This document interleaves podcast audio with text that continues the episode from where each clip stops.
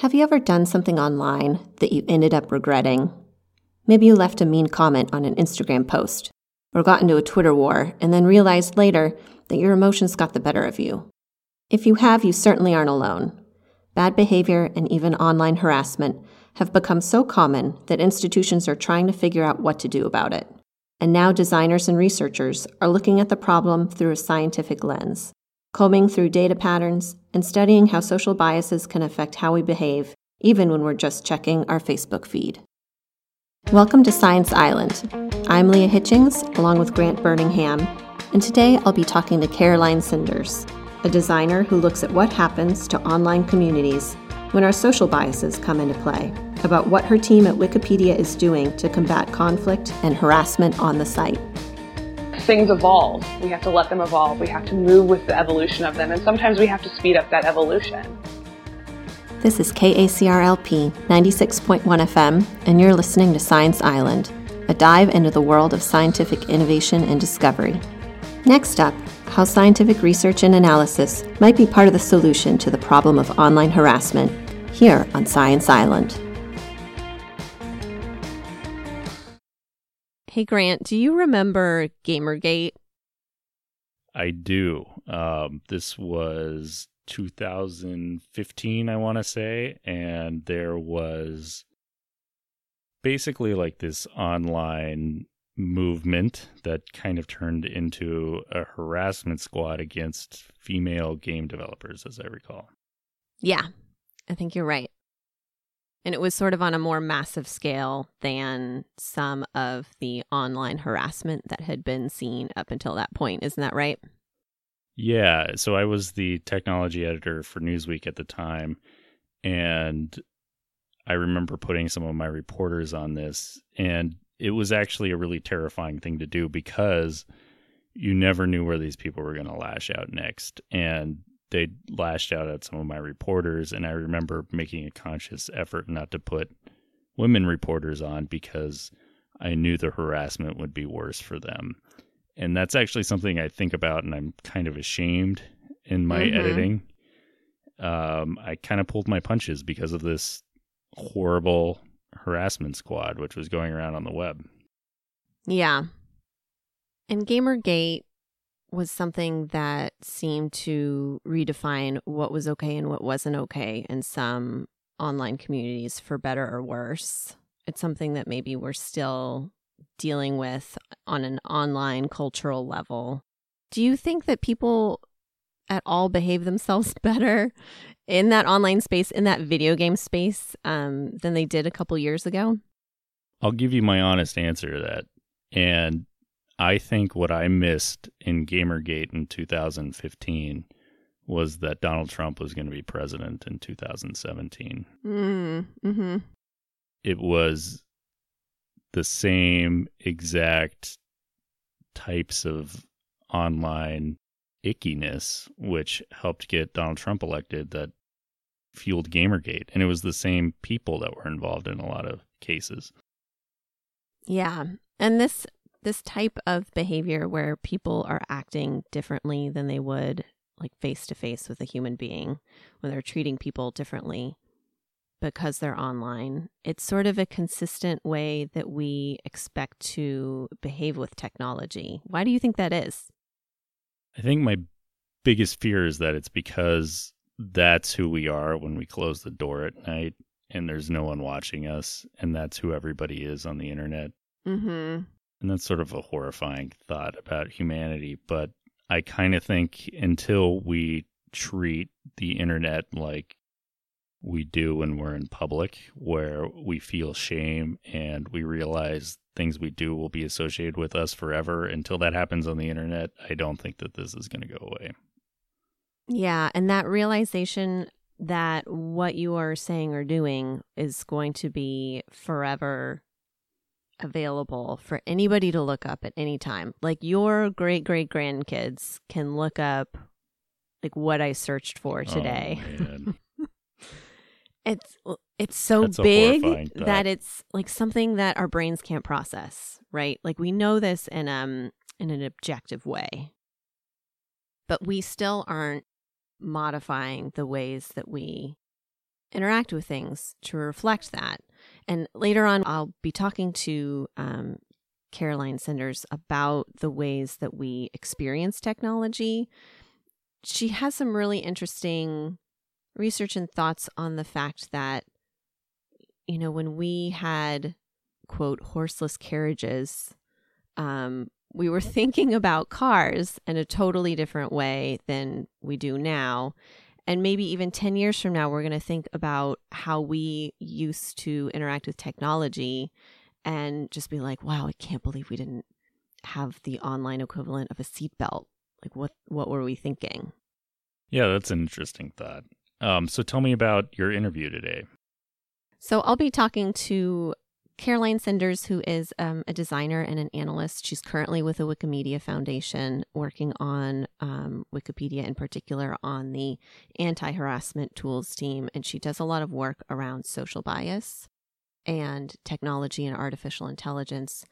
Um, so she has some really interesting patterns and things that she's noticed. Um, and she's also one of the sort of brave people to take a scientific lens and try to put it on something as complex and overwhelming as the online spaces that can create things like Gamergate. Is she optimistic about online discourse? I think she is inherently because this is what she's choosing to do with her life. Like, if she didn't think it was fixable, she wouldn't be spending her life's work doing it. And that's true of the team that she's on. It's probably true of people at other organizations who are deciding to try to broach this subject in um, in a methodical way, in a thoughtful way. Um, so there's definitely that layer of optimism at the root of it. And she was sort of inspired by Gamergate, right? Yeah, the way um, she's described it to me is that she was just so appalled by what was happening with Gamergate and thought that there were some really basic things that could have been done to understand better what was going on that were scientific in nature. So, for example, doing some ethnographic research and noticing, hey, it's mostly women who are being targeted. And you could have flagged that so much earlier and started dealing with the consequences of that before it became something that was so out of hand. Gamergate was sort of a unique phenomenon too because it was making an effort to brand itself as one thing and then was something else. At least that's how it seemed as I was covering it. Mm-hmm. It had this tagline which was it's about ethics in video games. And what the relationship between that and the female developers like it it got very tenuous and kind of fell apart quickly. And that made it really hard to report on because you were dealing with a branding effort and then a harassment campaign. And it's where does one start? Where does one stop? Mm-hmm. and one of the things that we did at newsweek was we tried to actually put some data behind it. We found out that the majority of Gamergate comments were harassing these female web developers on, on Twitter and weren't complaining about ethics in journalism. But that data aspect was a huge part of the story that we just didn't have. I mean, this it's weird to say because it was such recent history, but it really was like a nascent moment in internet discourse. Yeah, absolutely. So let's um, go ahead and bring on our guest for today's show to talk more about this. Caroline Sinders is using the latest forms of data research and tool building to try to combat online harassment. Caroline, welcome to Science Island. Hi, thanks for having me. I'm excited to be here. So, Caroline, I think it would be fair to say that all of us have experienced a range of emotions when interacting with technology, whether that's going online or dealing with a GPS device that maybe is a little wonky. Why do you think these inanimate objects and online environments, why do you think they kind of um, get such an emotional response from us? Well, I think we live in the age of ubiquitous computing and we live in the age of social networks. So really everything we touch or do from the ambient displays in our home to sort of the peripheral design of our homes now to our daily lives, to our jobs, pretty much all t- touch technology, regardless of where you work. And we're still sort of figuring out, I think, what I like to call the seatbelts of of software. Um, you know, we have usability and accessibility standards, um, but they can differ from site to site. You know, you have material design versus iOS. You know, and you have all these different design patterns within this. You have like the layout of Facebook and like a specific kind of hierarchy and design within that. Um, you know, you have like standard mobile mobile design, but it can deviate from platform to platform as well as uh, like maker of specific smartphone to smartphone. Yeah, and as part of your um, work on the anti-harassment tools team at the Wikimedia Foundation, um, you're getting to maybe have a hand in setting up those standards, which I'm sure is pretty exciting for you as well. Yeah, it's it's fantastic. I mean, again, we're kind of in the age of figuring out um, how do you define and look at online harassment? Like, what are all the different forms of harassment? How do they differ from platform to platform? What are they called? What are the platform responses? And then, how do they occur? Uh, every space you interact with that's digital has been designed. I always like to say it's not a bug, it's a feature until it's fixed. So, you know, every space you touch, uh, if it's digital, if it's made with software, someone sat and made a decision about how you interact with that space. And so right now, I think we're sort of figuring out like, are there different kinds of features you need to mitigate harassment? If the digital conversations we're having are leading to harassment, then perhaps the shape and space and what you can do inside of that digital conversation can help mitigate or actually like either can help mitigate online harassment or does it actually help make harassment occur? And what I mean by that is, you know, do we have online harassment or is a portion of online harassment on Twitter the way it is, for example, because there's so many things users can't do to stop it. Um, there's so right. many different, like, you know, there's so many different things they can't actually do the way you can do something face to face. Like I can walk away from someone. The digital equivalency of that is closing my laptop, but you know, when, but when I open it back up, when I go back to Twitter, that stuff's still there. When I walk away from a conversation face to face with someone, the conversation won't be like I, if I get into a fight in my doorway, the conversation, the exact conversation we had won't be in my doorway two days later, but it is there on Twitter. Um, you know, how do you think about creating or designing a feature or a thing or a privacy setting or a filter of some sort that users can enact to really have more agency inside of their conversations. Um, you know, if I'm catcalled on a street corner, I'm not catcalled the same thing over and over again on that street corner at the same time every day. You know? Mm-hmm. And I think that's kind of what happens in these digital spaces is you can't just walk away from something because it's still there because it's it's it's it's a written communication. It's a written communication that's stored as data and it's caught and saved there. And that can certainly take a toll. Um, you've said before that harassment can actually be thought of as emotional data. What do you mean by that? So all of our interactions online are uh, they have a, an aspect of, of, quantitative data analysis, right? There's time and date, there's links, there's the inter- there's like the network analysis of who you're talking to, uh, you know, your social graph comes into play, but the context of what's being said and what you're writing is emotional data because it's a conversation. Like we're living, I would say, happy, sad, tenacious, fulfilling, mundane, malaise ridden lives on the internet because we're just living on the internet. And that's not bad. We have these tools that make it easy for us to interact with one another um, in ways we, we couldn't. Uh, and we're sort of and we're building lives and that's that's great like that's what the internet's designed for and that's not a bad thing so the conversations we're having they are emotional data because they're our human conversations with other people people fall in love on the internet people find friendships on the internet. Um, and the conversations you have with people you care about are is a form of emotion. And the the fights you get into on the internet are also um, emotions as well, right? Like all of these things that you do inside of these digital spaces have uh, are ridden with emotions because it's human interaction. In the spectrum of human emotion, it can be really broad. How do you and your team begin to approach such a broad spectrum with that sort of rational or scientific lens? You know, one of the big things we're doing right now is trying to define what are the different kinds of harassment that exists on the encyclopedia. And a lot of that has been defined and we're also trying to think of or look at not just everything as harassment, but what are things that are inherently conflict ridden? Creating a, a space for debate, you will have conflict.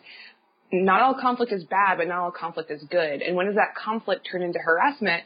When does that harassment turn into abuse? Is it frequency of the interaction? If someone does something to you every day for a year, I would say that that's abusive, even if it's something as innocuous as liking a post of yours or saying thanks. Um, you know, so how do you think of interactions and then create really kind of a taxonomy around when things become harassment, when things become abusive? That's really interesting. The idea that even doing something positive, like liking something, if it's too much, it's just, you know, it sort of invades that person's personal space. Totally. Or if someone has, or if you have a problem with someone and you're told you're not supposed to talk to them, but you know, you know that you can like something, then are you digitally stalking them if you've been told to not interact with them and you like their content? Right. And, and the team that you're a part of is fairly new. Was there sort of a, a tipping point or a decision to be made about actually forming that team to deal with online harassment? Yeah, the the Wikimedia Foundation is incredibly dedicated to uh, addressing the gender gap of editors on the encyclopedia on the various wikis, and the foundation knew that that there has been a history of some harassment on the encyclopedia, and they are incredibly invested in how do we mitigate this, how do we handle this, and how do we address this so we can have a healthy and like flourishing community. My first job out of college was at a news website, and a big part of my job was going through the abusive reader comments on reporter oh, wow. blogs and removing them by hand, one by one, um, just to make the you know the blog a positive space. And I certainly came across a lot of sort of pushback around, well, if we're online, we don't have to quote behave ourselves. Right. Have you guys run across that in your job? It's not so much behaving ourselves, it's that people feel like there are different things they can do on the internet. And I think what you get in a commenting section is like sort of the same as a conversation at a bar or over coffee, except it's with people you don't know very well or you don't know at all. And because you don't know them at all, because you can't see their faces and you can't take in all of this other emotional data from a conversation like tone of voice. Tone of voice is a great indication of the kind of emotion someone is feeling. You can't see how they're, you know, gesticulating or talking with their hands. If they do that, you can't hear volume. So you can't really infer what they're saying. And you can only go based off this very literal thing, which are the words that they're typing. And you have to make your own assumptions based off a person you don't know. And so if someone says something that's very short, like a very short statement, and some of the words are more negative, the assumption is that that, that may be a more accusatory or more angry comment towards you. And again, you don't know. Um, there have there have been like studies done, um, people have talked to various trolls where they just didn't think or they didn't realize how painful their words were, and they seem to have real remorse, even though in the moment they were engaging in really prolifically angry interactions. What they were doing, you know, you would say is inherently aggressive. It's very easy to type and throw something into a void. It's very hard to say that, like, to say something angry that you've written to someone's face. And I think if you were to do a project where you had people read their, like, comments inside of a, inside of a newspaper, or some of like the Twitter harassment back and forth to each other, I think you'd find people faltering and actually not wanting to read the words that they've written or having a really hard time saying it to someone. Do you think that the work that you're doing, the job that you have, is going to look significantly different, say, five, six years from now? I think so. I mean, I, I think right now we're kind of, you know, we're at the point where we're like, hmm, like, you know, that moment when cars were like, maybe we need airbags and seatbelts, but we don't know what those are yet, but we need something in the car. I think we're at that point. We don't know, you know, that our solution is a seatbelt, but we know that we need something. And I think in five or six years we'll have seatbelts and airbags is the way I like to think of it.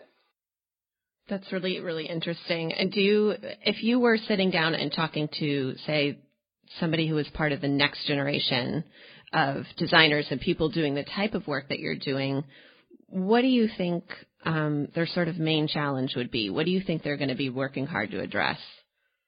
I would say don't assume that changing the products we have now or by altering their interfaces or by changing the way that people can interact with them changes the product's uh, characteristics or identity because people need agency. They need to be able to protect themselves. I actually just lectured at Stanford and I was talking about some examples of how I would change Twitter or Facebook to be um, more amenable for users to have more agency to kind of control interactions that they were receiving.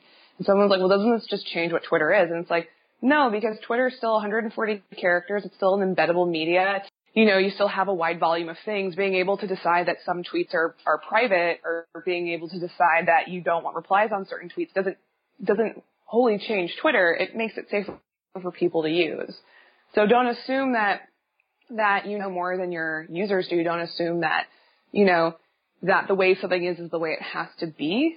Um, you know, if that were the case, would we call cars still horseless carriages? Would they be designed a different way? Would we have driverless cars? Right? Uh, things evolve. We have to let them evolve. We have to move with the evolution of them. And sometimes we have to speed up that evolution. Talk to people. Talk to your users. Don't assume you know more than they do. Make sure you work with people that don't look like you so you can hear their experiences and how a product is different for them. And a reminder if you're just tuning in, you're listening to KACR LP 96.1 FM. This is Science Island, and today I'm talking to Caroline Sinders, a designer who analyzes how people interact with technology and artificial intelligence. Caroline, do you think there's more that we can be doing culturally to support the work that you're doing outside of a UX environment? Oh gosh, that's such an interesting question. Um, it's pushing for more diverse employees inside of technology. It's, you know, if you see someone talking over a marginalized person, speak up, say something. Um, I think that's the biggest thing. I think if we had, if we had had more diverse engineers, C levels, execs, boards, for example, we wouldn't have this much of an online harassment problem we would still have harassment, we would still have problems, but we would have started fixing it many years ago. We wouldn't, we wouldn't be starting now. Do you think that people are getting better at interacting with technology and artificial intelligence? Do you think there's sort of an uphill climb? Totally, there's an uphill climb. I think people I think people hear the word artificial intelligence and they think robots or they think humanoids, and that's not what artificial intelligence is. And I think people hear machine learning and they assume that it's a hyper accurate, crazy new opaque technology, and it's not. Anyone that works with machine learning knows that sometimes you don't know why you get the results you get and you have to work backwards. Machine learning is just a different kind of technology. Sure. And it sounds like, you know, you've really gotten passionate about it. How did totally. you end up in this kind of work? How did you kind of first get interested in it? Well, I've always been really interested in communities on the internet. And I wanted to look at communities and protests, and I wanted to design things for communities. And it's funny because that's what I get to do now. Um, but I was really interested in how the design of spaces uh, felt really generic, and how you know, you had these massive protest movements happening on Twitter, the Arab Spring, you had the rise of Anonymous, and how they were like the same places you would talk to someone about, you know, music or you, the same space and interface you would use to flirt with someone that you hadn't met, you know, or maybe you had met them, but you were interacting on Twitter. So I was making interactive video games using photographs and um, Gamergate happened and I remember thinking, how it had all the hallmarks of a protest campaign, except the context of what they were doing was harassing women on the internet. And then I found it to be even more fascinating that it took people so long to understand that's what Gamergate was when that was so obvious to me. If you just sat and did some really basic ethnographic research, you could easily see what Gamergate was. It was a harassment campaign. Um, and I found it to be really fascinating that no one started to look at amplification and, and the amplification. So looking at volume inside of interactions because there's no way to address volume when you're receiving harassment or sending things out. There's no way to sort of adjust a tweet once it's gone viral. And so I was really, I mean, I'd been analyzing viral content anyway around protest campaigns, but I don't think people were looking at it from the other side of what happens when your tweet goes viral because you're being harassed, or rather you receive all this interaction and it's harassment. I think the assumption was a lot of interaction is good. That's how you become a power user. That's how you become a Twitter celebrity. That's how you become a brand.